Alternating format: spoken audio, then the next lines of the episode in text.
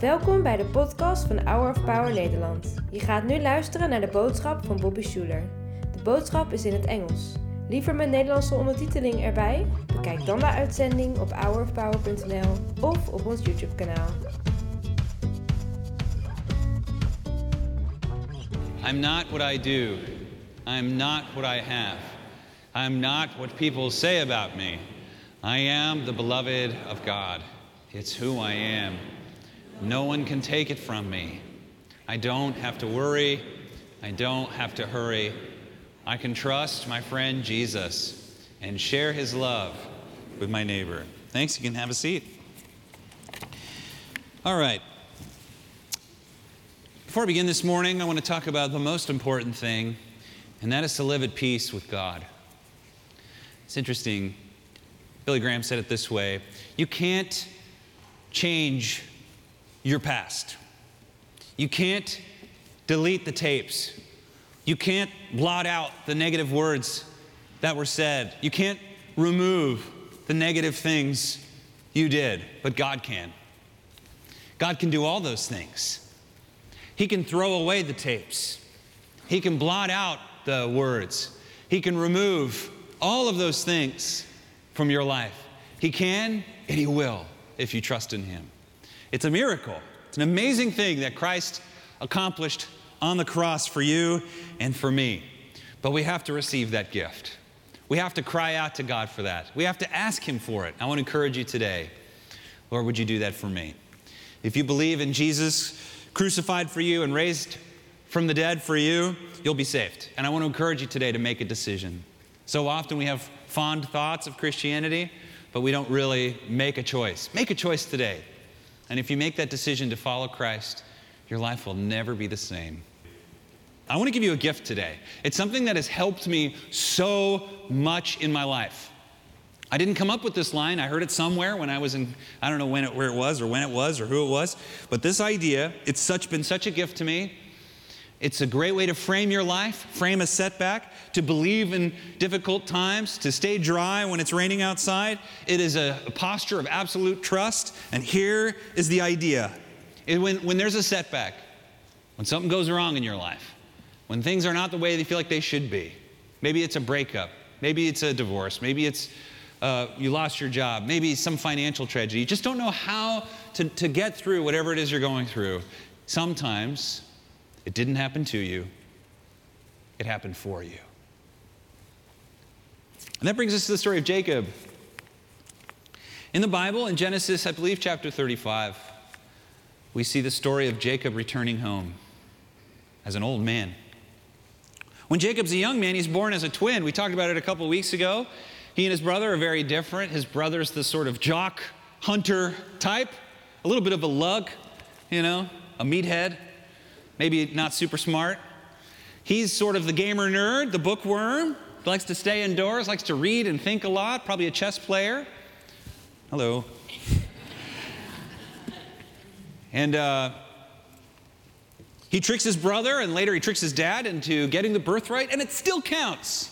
And so because of this, his brother, the lug, is out to murder him, and he flees. And he goes to a distant land, land of a relative named Laban, gets married twice.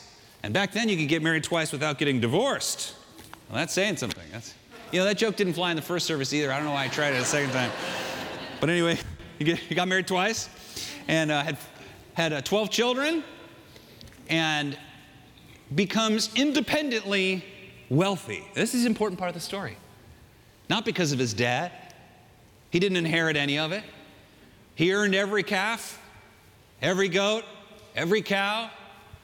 Had an entourage of servants and maybe some hired hands and help and children.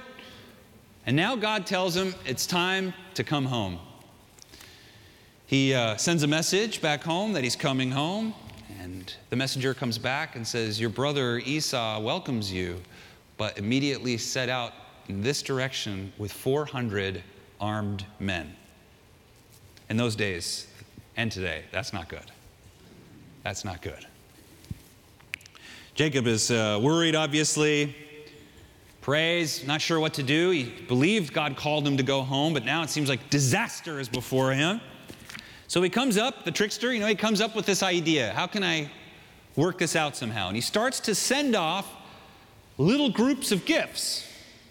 I can't recall what they all are, but it's all sorts of strange things, camels and goats and sheep and all sorts of things. And he'll send some servants with some gifts so that they arrive every couple of hours, this group of gifts. So his brother Esau gets these gifts, and the messenger says, this is from your beloved brother Jacob, who says, this is for you, he loves you, and he can't wait to see you.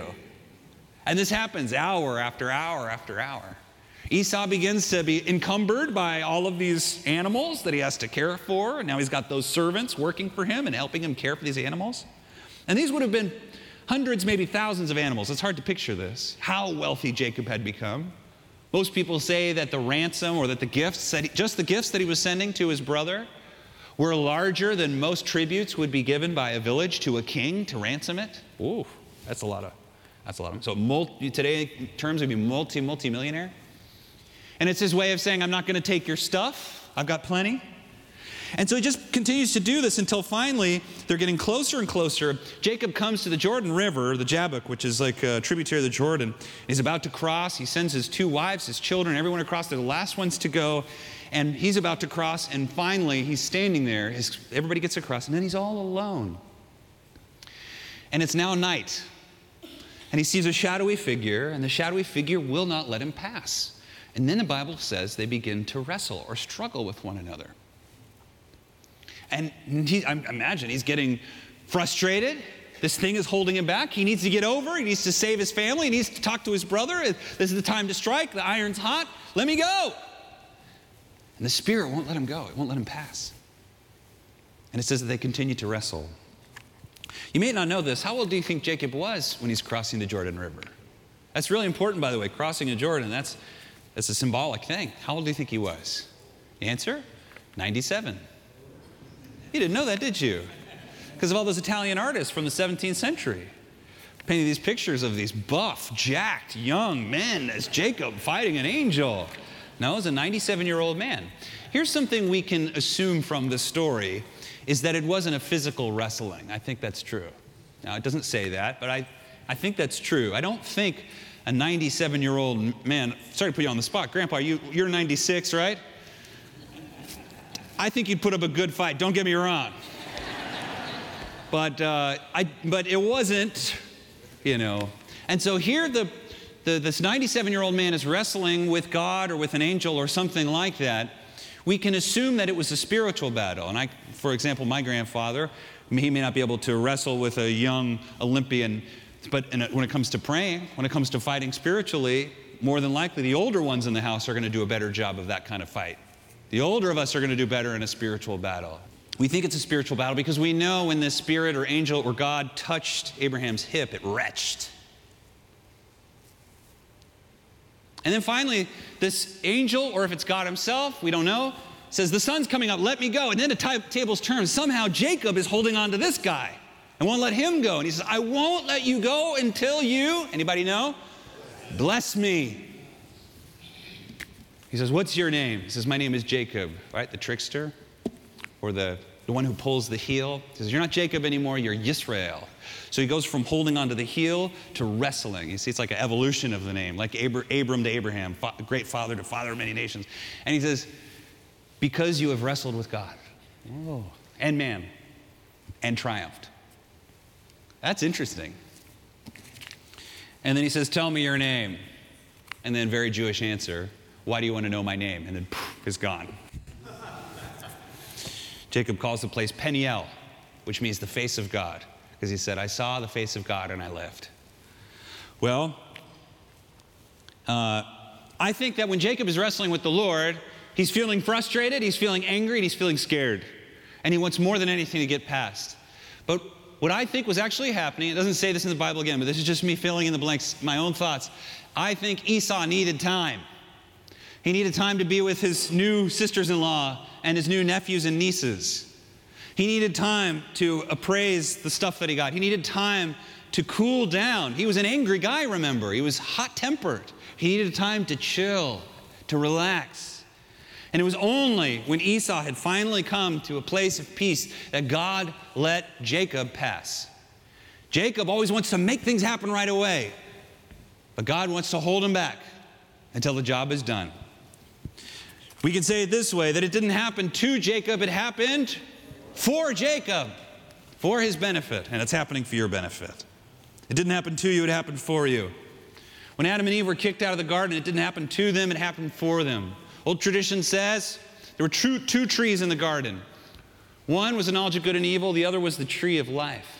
And tradition says that if they had eaten from the tree of the knowledge of good and evil and then eaten of the tree of life after, they would have lived forever in death, lived forever in sin and never been saved. The only way to be saved was to actually perish and be raised from, from, from the dead. If that's true, then the removal of them from the tree of life didn't happen to them, it happened for them, that they could be saved, that we could be saved. Joseph's story, he's falsely imprisoned, he's accused of this horrible thing, rape, even though he did the exact opposite. He's forgotten in prison, he's abandoned by the people he serves, he's maligned, he's sold by his brothers. No doubt along that journey, Joseph's asking the question, why is this happening to me? We might say, if we could call back then or write him a letter, we might say, my friend Joseph, it's not happening to you, it's happening for you. And not just for you, but the saving of many nations and many people. Of course, he becomes the great man in the great country to save all those lives. Saul is knocked off his horse on the road to Damascus and knocked blind. He thinks he's doing something great for God. Boy, is he wrong. He thinks that persecuting the Christians is exactly what God wants him to do. Boy, is he wrong. He's knocked off his horse and made blind, and he never knows if he's going to see again.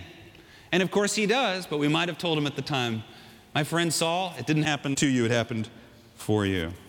And how many stories do we have of this? You know, a, a woman is arrested because of her addiction to drugs, and she sobers up in prison and finds the Lord. She, when she's arrested, she thinks, why is this happening to me? My friend, it's happening for you. A man is fired from a job he's not really stoked about, but he needs the security. Maybe it didn't happen to him, it happened for him. Maybe you went to see your personal trainer this last week and he made you do another push-up or another step or another lap. And you think, why does he hate me? Your personal trainer doesn't hate you, he's doing it for you, because he loves you. Here's some things that happen when things are happening to you. Sometimes God is opening a door for you. Can we just believe that? Sometimes God is opening a door for you. It even feels like a door is closing. Sometimes God is forcing you to choose. That happens. And you know, if you choose the wrong way, he might give you a chance to choose the right way again later. Some of you made a choice this morning to follow Jesus. I hope you do that. Sometimes God is showing you where you need to go and where you need to grow. Remember, you have to grow somewhere before you go somewhere. Growth is much more important than goth. Growing is more important than going. But we are going to go, you got to grow first. Or sometimes God is, and this is true for a lot of you, those who have ears to hear, sometimes God's preparing you for leadership.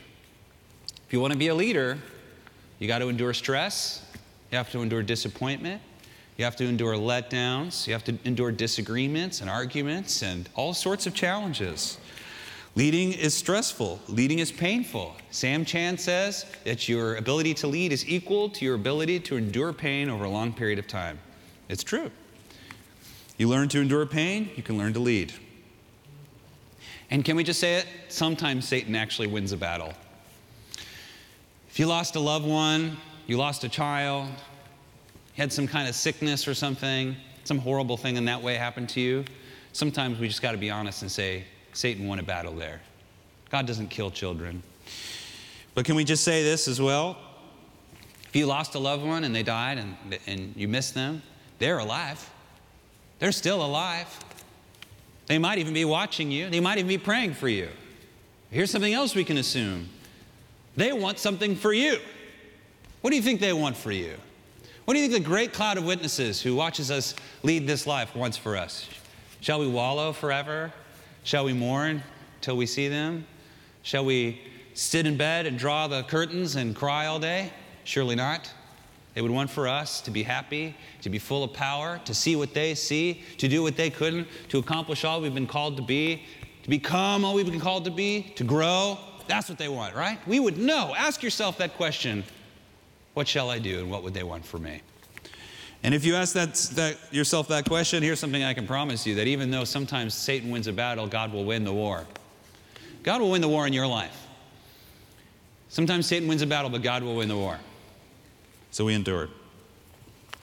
When Satan wins a battle, it creates chaos. But ironically, very often, the chaos that the enemy or evil people or things that people do, those, those chaotic moments can actually be turned around by God for your benefit. Sometimes it doesn't happen to you, it happens for you. So be ready. Chaos creates fear, for sure, but it also creates opportunity. Nobody likes it when things change in a dramatic or chaotic way, but when they do, it creates, weirdly, a lot of new opportunities and things for your life. So be ready. Just assume that there's a storm coming, because there always is. It's hard to remember that when we live in California. I used to live in Oklahoma, and we just assume there's always a storm coming. Don't leave things outside. Make sure your roof is in good shape, right? A storm is always coming. A storm's coming in your life. It's okay. You'll be fine if you build your house. Build your house. Be ready for a storm. Be ready for moments when you feel tired. Be ready for moments when you feel weary, you don't feel like going up any, going anymore. Be ready for times when you'll stand alone. You surely will sometimes. But we never stand alone when we do life with the Lord. Be ready for enemies when they come your way. You have an enemy, you know. You have lots of enemies. And the more that you accomplish, the bigger and scarier enemies will get. Someone here says, I don't have any enemies. I don't have a single enemy. Can I say something to you? Get some. You say, I don't have any enemies. I say to you, go get some enemies. Get an enemy. Don't be rude. Don't be mean. Don't set out to create a fight or a war or an argument. But here's how you create an enemy as a Christian. You stand up for something. If you stand up for something, somebody won't like that. You, you want to get an enemy? Declare something. You need a good enemy to challenge you, to show you what you're made of. Believe something. Defend someone. Don't be rude, but don't be a pushover. Don't be a wallflower, and don't be a couch potato. It's your life. It's your responsibility. And every day and every year you live, it's a moment and opportunity to make an impact for the better. If you make an impact, you'll make an enemy. If you make a difference, you'll make an enemy. If you have a vision, a place you want to go, a big dream, somebody will want to keep you from getting there. That is a Bobby Schuller guarantee. I guarantee it. The bigger your life gets, the bigger you become a target. And that's just how it is. It's sad, doesn't feel right. It's, you want to get along with everybody. I understand that. We want to live in Christian love and harmony, and we do. But sometimes you'll have an enemy. Some countries, Australia, Japan, I believe, has an expression. Many countries have this expression of the tall poppy syndrome. And very often their cultures like to chop down anyone who gets ahead. The idea is that poppies grow, but if one poppy grows higher than the rest, the mower will come along and chop that poppy down. I have a good word for that, and the word is hogwash. That is hogwash. You are not a poppy, you are a child of God, you're full of the Holy Spirit, and you're called to do something. And if you do those things, you will rise above the rest. You will rise above the rest, but you won't be chopped down. Yeah, people will try, but it won't work. It won't work. Here's what you do if you're worried about tall poppy syndrome. Get around some other tall poppies. Get around people that root for each other to grow. That when you grow, they say, way to go. Get around tall poppies that have big dreams, that have big hearts, that are tender-hearted but tough-minded. Get around people that are going somewhere. Get around people that are dreaming. Get in a church that's full of possibility and positivity. Get around people that love it when you do well, that rejoice with you when you rejoice. That's a great place to be, and they're everywhere. They're everywhere. We know that there is no real such thing as security in whatever the world offers you today. Many people want job security. I understand that. Many people want financial security. I understand that. People want relational security. I understand that. They're all illusions. There is no job security. There is no financial security. There is no relational security. There is no any other kind of security except for this. Here's where your security is. It's in the Lord. It's in the Lord and becoming like Him and having a life full of His Spirit and in most of all following and trusting His Word and doing what He says. Not in a religious way, but in a way that it's like great advice. Great advice, that you follow the amazing advice that God gives us for a full, rich, and abundant life, a good life. That's what's made available in the Lord. Here's where you find security. Jesus just tells us plainly, you build your house on the rock and not on the sand. Build your house on the rock. Now, when I was a kid and I went to Sunday school, I used to think building my house on the rock meant the prayer that I pray when I receive Jesus. That's the beginning, but that's not what Jesus tells us building the house on the rock is. He says this, anyone who hears these words of mine and puts them into practice. One more time. Anyone who hears my teaching, these words of mine, and puts them into practice. practice is like a man who builds his house on the rock. Here's what it means to build your house on the rock. It means to hear the word and to do the word. And it means to practice the word. It's a practicer of the teaching, spirit, and life of Jesus. That's what it means to build. Notice how build is not a one-time thing. It's something you're always doing. It's something you're always working on. So build your house. When's the best time to build a house? When the weather's good or the weather's bad? Can I just say it's hard to build a house in the rain? If life's going okay for you right now, that's the time to read the books. That's the time to pray the prayers. That's the time to get the mentors. That's the time to go to church. That's the time to get ready. If things are going okay, build your, you can build a house in the rain, though. You can do that. It's just much harder. And the rain will stop eventually. But if the sun is out, build your house and get ready. The storms are coming. Here's what the rain does. The rain helps you assess your house. Some of you, when the rain comes, the house is going to fall. Others of you, you're going to be like the one of the three little pigs who was in like the brick house with the fireplace and the brick piano. You did the work. Congratulations. Keep working. Keep building. Can we just say this? Don't waste your life. So easy. It's never been easier to waste a life today. In ages past, lives were, wa- lives were wasted through violence and sickness. That still happens in some parts of the world, but not here. Here's how people waste their lives today. They waste it on their phones. They waste it on their T Vs. People waste their lives away on the things that later you look back, you're like, oh, that was a waste. Don't waste your life. You can take a break, do those things. Don't get religious, but don't waste it either. There's so much opportunity, so much opportunity. I remember uh, back in the day, I used to remember hearing about these celebrities, and it still happens all the time, who get these amazing fortunes, and then they die broke. I always thought, how does that happen? How do you, how do you make one hundred million dollars and die broke? How could you even spend one hundred million dollars? I'm sure lots of us would like to try it. It sounds like a lot of fun.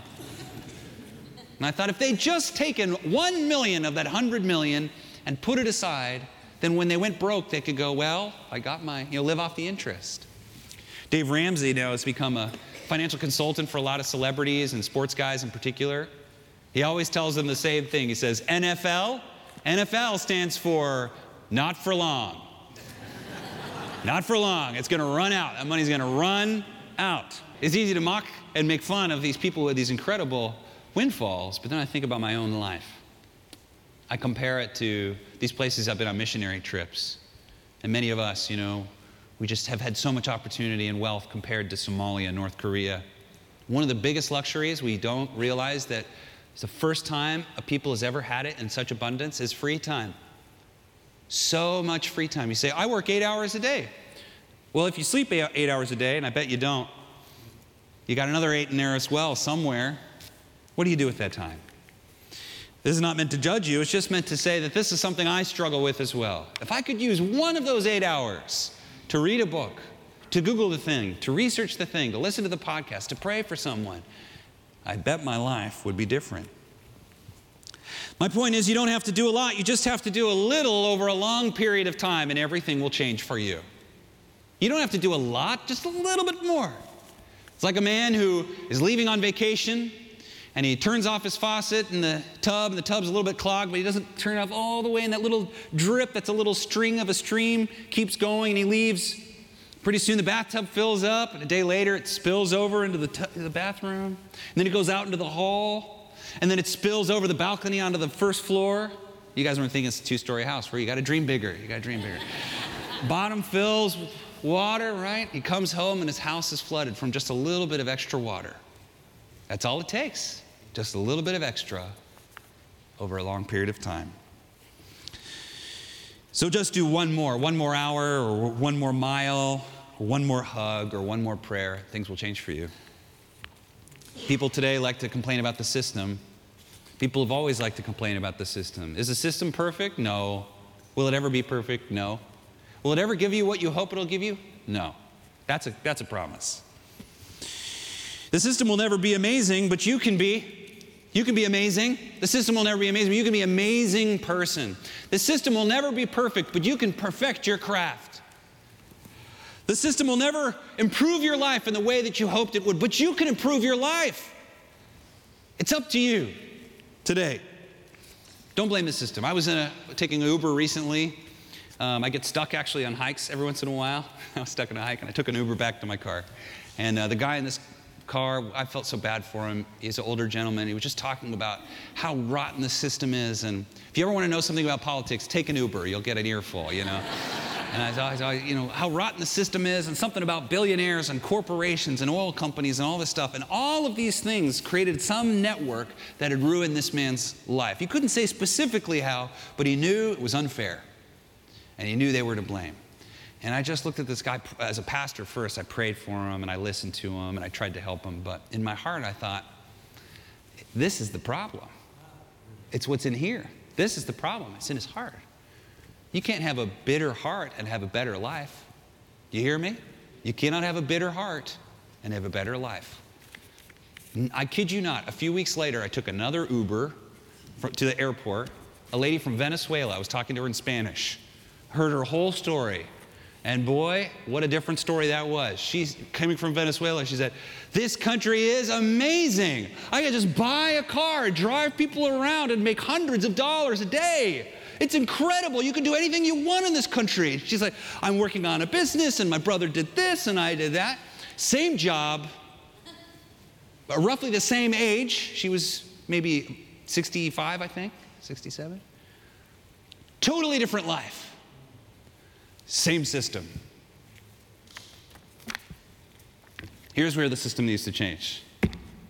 Here's where the system needs to change. It changes in you. Finally, you say to me, "It's my dreams are too risky. My vision is too risky. This thing God wants me to do, it's too risky." I know, it's risky. But we need a dream to pull us. We need a dream to pull us through. We need a goal to pull us through. If we don't have a goal, then your past will pull you back. If you don't have a goal, then the distractions of life will pull you side to side. You need a dream and a goal to pull you forward through whatever it is you're going through. If you build that dream, that dream will build you. And my grandpa says, better to attempt to do something great and fail than attempt to do nothing and succeed. You're not too old. You're not too young. You're not too old. You're not too anything. You can accomplish any dream in five years. I'm convinced of it. You can accomplish almost any dream in five years. Do you think you'll be alive five more years? I think you will. And you've never known more, you never had more, you never achieved more than you have today. You can do it. I believe in you. So work on you. Build the house. You can do it, my friend. Your life lays before you. Claim it. Claim your life. Claim it. Lord, we thank you for the power of God in us. We can't do it on our own. We need you, Lord, and we need your word. And we need you to send the kind of people in our life to show us the way. Lord, we ask in Jesus' name that you would do it. We love you.